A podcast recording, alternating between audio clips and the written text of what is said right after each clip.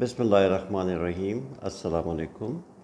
میرا نام عاقل ندیم ہے اور میرے انڈیپینڈنٹ اردو کے اس ہفتے کے کالم کا موضوع ہے، کشمیریوں پر ظلم کی نئی لہر کا ایک سال۔ بھارت کے زیر انتظام جموں و کشمیر کو نازی عقوبت خانہ بنے ہوئے ایک سال ہوا چاہتا ہے۔ لاکھوں کشمیری عوام ایک بہت بڑی جیل میں مقید ہیں۔ جس میں نہ بچے اپنی تعلیم جاری رکھ سکتے ہیں اور نہ ہی بیمار اور بزرگ اپنی طبی معائنے کے لیے ہسپتال جا سکتے ہیں۔ نہ ہی رشتہ داروں کو ایک دوسرے سے ملنے دیا جا رہا ہے اور نہ ہی کشمیریوں کو اپنے اوپر ڈھائے جانے والے مظالم کی بپتا سنانے کے لیے انٹرنیٹ میسر ہے۔ کورونا کو جواز بناتے ہوئے بچی کچھی رعایتوں کو بھی سلب کیا جا رہا ہے۔ جموں و کشمیر کی تمام سیاسی قوتوں کو جنہوں نے ماضی میں بھارتی حکومت کا ساتھ دیا یا اسے چیلنج کیا، سبھی کو ایک ہی لاٹھی سے ہانکتے ہوئے بدستور گھروں میں نظر بند رکھا ہوا ہے، جس سے بھارتی اقدامات کے خلاف تمام سیاسی قوتوں میں نفرت بڑھتی جا رہی ہے۔ اس سے بھارت نواز کشمیری قیادت کی آنکھیں بھی کھل گئی ہیں۔ بھارتی فوج کے مظالم میں روز بروز اضافہ ہوتا جا رہا ہے۔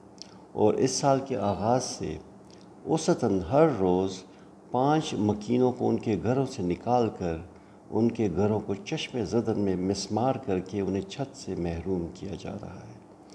آٹھ لاکھ بھارتی فوجوں نے ظلم و ستم کی ایک نئی لہر شروع کی ہے اور صرف پچھلے چھ ماہ میں ایک سو اڑتالیس نہتے کشمیریوں کو ہلاک کیا گیا ہے، جبکہ پانچ سو سے زائد کشمیریوں کو اذیت کا نشانہ بناتے ہوئے سخت جسمانی سزائیں دے کر آپاہج بنا دیا گیا ہے۔ اس کے ساتھ ساتھ کشمیریوں کی عددی اکثریت کو تبدیل کرنے کے لیے باقاعدہ اقدامات بھی شروع ہو گئے ہیں۔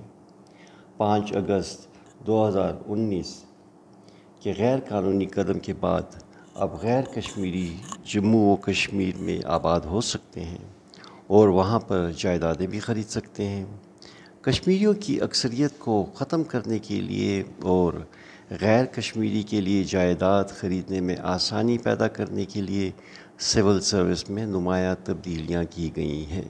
اور اس وقت جموں و کشمیر میں تمام اعلیٰ سرکاری عہدوں پر غیر کشمیری ہندوؤں کو تعینات کر دیا گیا ہے۔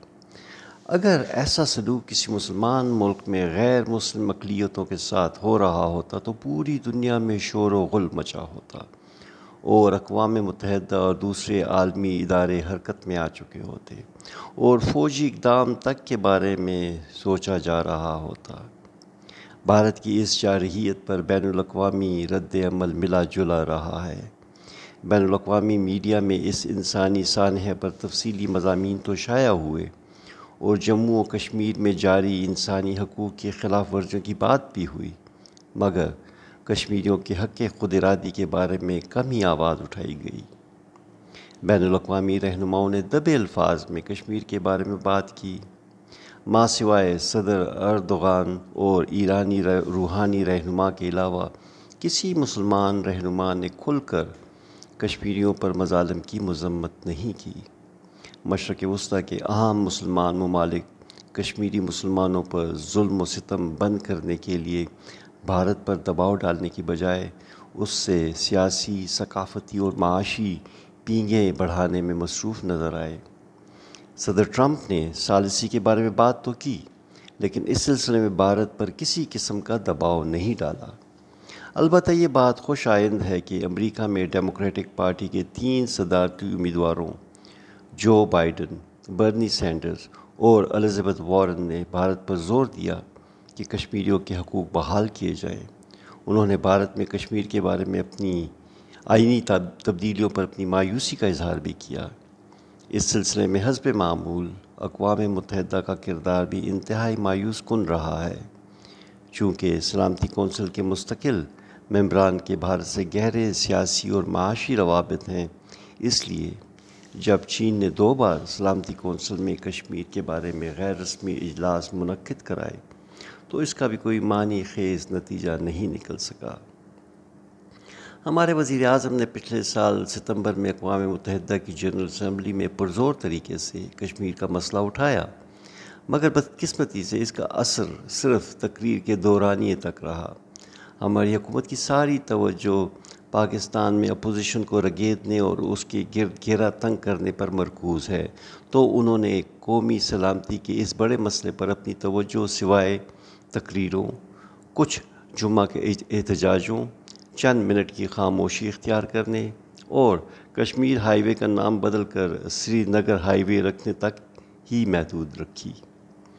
بجائے اس کے کہ وزیر اعظم اور وزیر خارجہ اہم ممالک کا دورہ کر کے انہیں اس معاملے کی سنگینی سے آگاہ کرتے، انہوں نے چند ملکوں کے رہنماؤں کو ٹیلی فون سے بات چیت پر ہی اکتفا کیا۔ اہم سلامتی کے مسائل پر صرف فون کے ذریعے حمایت کی استدا نہیں کی جاتی۔ اس کے لیے بین الاقوامی رہنماؤں سے ذاتی روابط اور دوستی بنانی پڑتی ہے۔ اس نیم دل کوشش کی وجہ سے موجودہ قیادت اس مسئلے میں وسیع بین الاقوامی ہمدردیاں یا حمایت حاصل کرنے میں ناکام رہی ہے۔ ابتدا میں بیرون ملک کشمیریوں کو متحرک کیا گیا گا، مگر اس میں بتدریج کمی آنا شروع ہوئی۔ اور کرونا بحران کی وجہ سے اب یہ مسئلہ بین الاقوامی برادری تقریباً بھول ہی گئی ہے۔ چین اور بھارت کے درمیان حالیہ عسکری تصادم کی وجہ سے کشمیر کے مسئلے نے اب پھر بین الاقوامی توجہ حاصل کر لی ہے۔ اور ہماری کوشش ہونی چاہیے کہ اہم دارالخلافوں میں اس مسئلے کی سنگینی اور اس خطے میں اس مسئلے کی وجہ سے امن پر اثرات کا احساس دلایا جائے۔ اس سلسلے میں ایک جامع حکمت عملی ترتیب دی جا سکتی ہے، جس کے اہم اجزاء میں بین الاقوامی سطح پر مؤثر اطلاعاتی جنگ، بیرون ملک کشمیری برادری کو متحرک رکھنا، کشمیری مزاحمت کی سیاسی مدد کرنا اور بھارت پر بین الاقوامی دباؤ ڈالنے کے لیے وہاں پر آر ایس ایس جیسی تنظیموں کو دہشت گرد تنظیم قرار دلوانے کی کوششیں شامل ہونی چاہیے۔ ان تجاویز کی تفصیل میرے پچھلے سال کے کالم بھارت کو کشمیر میں ناکو چنے کیسے چبوائے جائیں میں پڑھی جا سکتی ہیں۔ ہمارے منصوبہ سازوں کو بھارت کی اس جارحیت کی قیمت بڑھانے کی سیاسی اور قانونی تدابیر پر غور کرنے کی ضرورت ہے۔ مسئلہ کشمیر کی عالمی طور پر مؤثر تشہیر اور پذیرائی بھارت میں دیگر علیحدگی پسند تحریکوں کو بھی تقویت دے گی۔ یہ موجودہ حالات میں مودی حکومت کی سیاسی اور عسکری مشکلات میں اضافہ کرے گی، جو انہیں اپنے جارحانہ اقدامات واپس لینے پر سنجیدگی سے غور کرنے پر مجبور کر دیں۔ اس مسئلے پر پاکستان میں قومی یکجہتی پیدا کرنے کے لیے ضروری ہے کہ حکومت نے ملک میں جو نفرت و تقسیم کی مہم چلائی ہوئی ہے، اس کا فوری خاتمہ کیا جائے۔ اس کے بغیر ایک متحدہ اور ہم آہنگ قومی رد عمل کی تشکیل ممکن نہیں ہے۔ شکریہ۔ السلام علیکم۔